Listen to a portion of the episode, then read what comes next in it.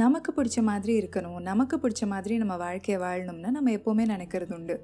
ஆனால் நம்ம இப்படி நினைக்கிறதெல்லாம் நடக்குதா? சில நேரங்களில் நடக்குது. பல நேரங்களில் நடக்காமல் போகுது. இதெல்லாம் நடக்காமல் போகிறதுக்கான காரணங்களை அடுக்கிக்கிட்டே போகலாம் ஏன்னா அவ்வளோ நிறைய காரணங்கள் இருக்குது நம்மளை சுற்றி இருக்கிற நடக்கிற எல்லா விஷயங்களுமே ஒவ்வொரு காரணம்னு கூட சொல்லலாம்.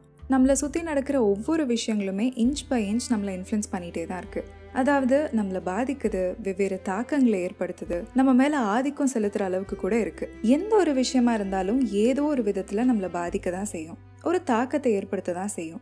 ஏன்னா நம்மளோட பிரெயின் நம்மளை சுற்றி நடக்கிற எல்லாத்தையும் ஐ எம் வாட்சிங்கிற மாதிரி பார்த்துக்கிட்டே தான் இருக்கும் கேட்டுக்கிட்டே தான் இருக்கும். இது எல்லாத்தையுமே சஜஷன்ஸாகவும் கியூஸாகவும் எடுத்துக்கிட்டே தான் இருக்கும் நம்ம பிரெயின் அந்த மூணு குரங்கு கூட உட்காந்துருக்குமே இந்த மாதிரி தான். கெட்டதை பார்க்கக்கூடாது கெட்டதை பேசக்கூடாது கெட்டதை கேட்கவே கூடாது. இது நமக்கு நல்லாவே தெரியும். ஆனால் அதுக்குன்னு நம்ம பார்க்காம பேசாம கேட்காம உட்காந்துருக்க முடியுமா? அதுவும் இந்த காலகட்டத்தில் பார்த்தாதான் பேசினாதான் கேட்டாதான் ஒரு விஷயம் நல்லதா கெட்டதானே நம்மளால தெரிஞ்சுக்க முடியும். அதிலும் சில விஷயம்லாம் என்ன முக்குனாலும் முயற்சி பண்ணாலும் நல்லதா கெட்டதான்னு நம்மளால தெரிஞ்சுக்க கூட முடிய மாட்டேங்குது. இப்படி நம்மளை தடுத்துக்கிட்டே இருக்கிறதுக்கு பல காரணங்கள் இருந்தாலும் ஒரு முக்கியமான காரணம் இருக்கு. என்ன தெரியுமா?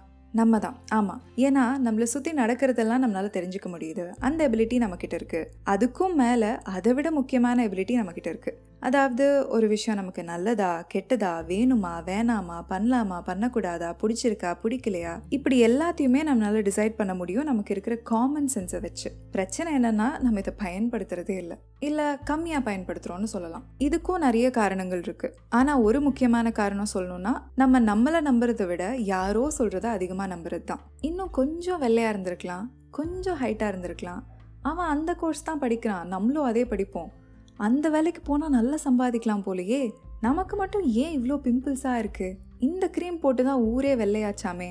நம்மளும் ஐஃபோன் வாங்கி சீன் போடணுமோ? இப்படி ட்ரெஸ் பண்ணால் தான் ட்ரெண்டியாக இருக்கும். இப்படியெல்லாம் நம்ம கண் மூக்கு வாய் மூஞ்சிலாம் இப்படி இருந்தால் தான் அழகு. இப்படி தான் ட்ரெஸ் பண்ணணும். இதுதான் ட்ரெண்டு. இந்த இடத்துக்கு தான் போகணும். இதை தான் படிக்கணும். இப்படியெல்லாம் இருந்தால் தான் கெத்து. ஊர் நம்மளை மதிக்கும்.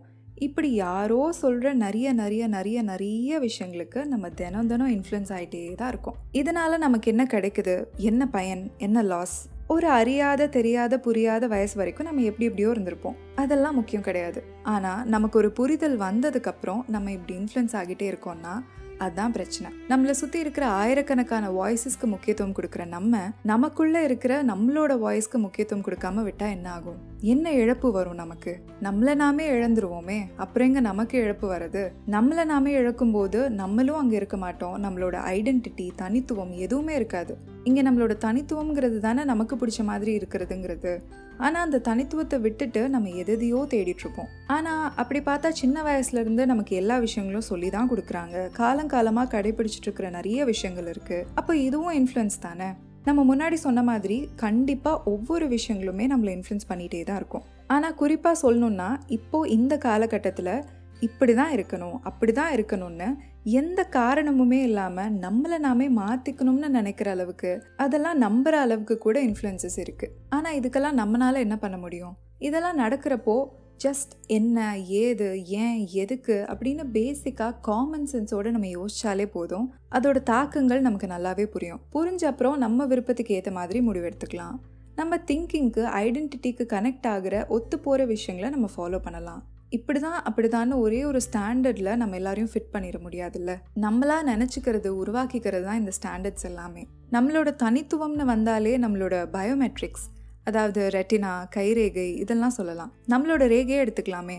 ஒரு விரலில் இருக்கிற மாதிரி நம்மளோட இன்னொரு விரலில் இருக்கிறது இல்லை ஸோ நம்மளே தனித்துவம் தான் நம்ம எந்த எஃபர்ட்டும் போட்டு என்னென்னவோ பண்ணி தனியாக தெரியணும்னு எந்த ஒரு அவசியமுமே இல்லை. நம்ம நம்மளாக இருந்தாலே போதும். இந்த உலகத்தில் நம்மளோட இடத்த யாராலும் ஃபில் பண்ணவே முடியாது. நம்ம நம்மளாக இருக்கிறத விட அழகும் தனித்துவமும் வேறு எதுலேயுமே இல்லை. இந்த எபிசோடு உங்களுக்கு பிடிச்சிருக்கோன்னு நினைக்கிறேன். இந்த எபிசோடு நீங்கள் ஸ்பாடிஃபைல கேட்டுட்டு இருந்தீங்கன்னா கீழே ரிப்ளைங்கிற ஆப்ஷனில் உங்களோட கருத்துக்களை சொல்லலாம். இல்லைனா உள்ளம் கேக்குதுங்கிற இன்ஸ்டாகிராம் பேஜ்லேயோ உள்ளம் கேக்குது அட் ஜிமெயில் டாட் காம்ங்கிற மெயில் ஐடியிலையோ உங்களோட கருத்துக்களை நீங்கள் பகிர்ந்து கொள்ளலாம். அடுத்தடுத்த எபிசோட்ஸ் உடனே கேட்க ஃபாலோ பட்டனை கிளிக் பண்ணிக்கோங்க. இது உள்ளம் கேட்குதே இணைந்திருங்கள். நன்றி.